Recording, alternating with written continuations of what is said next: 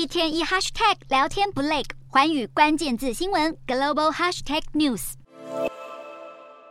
在掌声之中，普丁与习近平握手并合影留念，意味着俄中双方的交情又有了进一步的进展。事实上，俄中双方在二十一日的正式会谈中达成了多项俄中合作交流的协议，其中最令人吃惊的则是普丁将支持俄国在和包含亚洲、非洲及拉丁美洲国家之间进行贸易交流时，以人民币进行结算。此举的目的则是为了扩大双边国家金融和银行机构在市场上的互相支持。此外，普丁也十分看好中国在开发北极海航道的潜力，因此他也宣布将与中方建立一个联合工作小组，负责北极海航道的开发。至于各界十分关心的俄中能源贸易议题，普丁也提出了新计划。普丁也在会后进一步透露，俄国对中国的天然气出口在二零三零年前至少会达到每年九百八十亿立方公尺。由于俄国在二零二二年对乌克兰发起侵略行动，西方多国也纷纷对俄国祭出各方制裁，不过这却间接促成了俄中关系的深化。普丁也在这次与中方的会谈中不避讳地表示，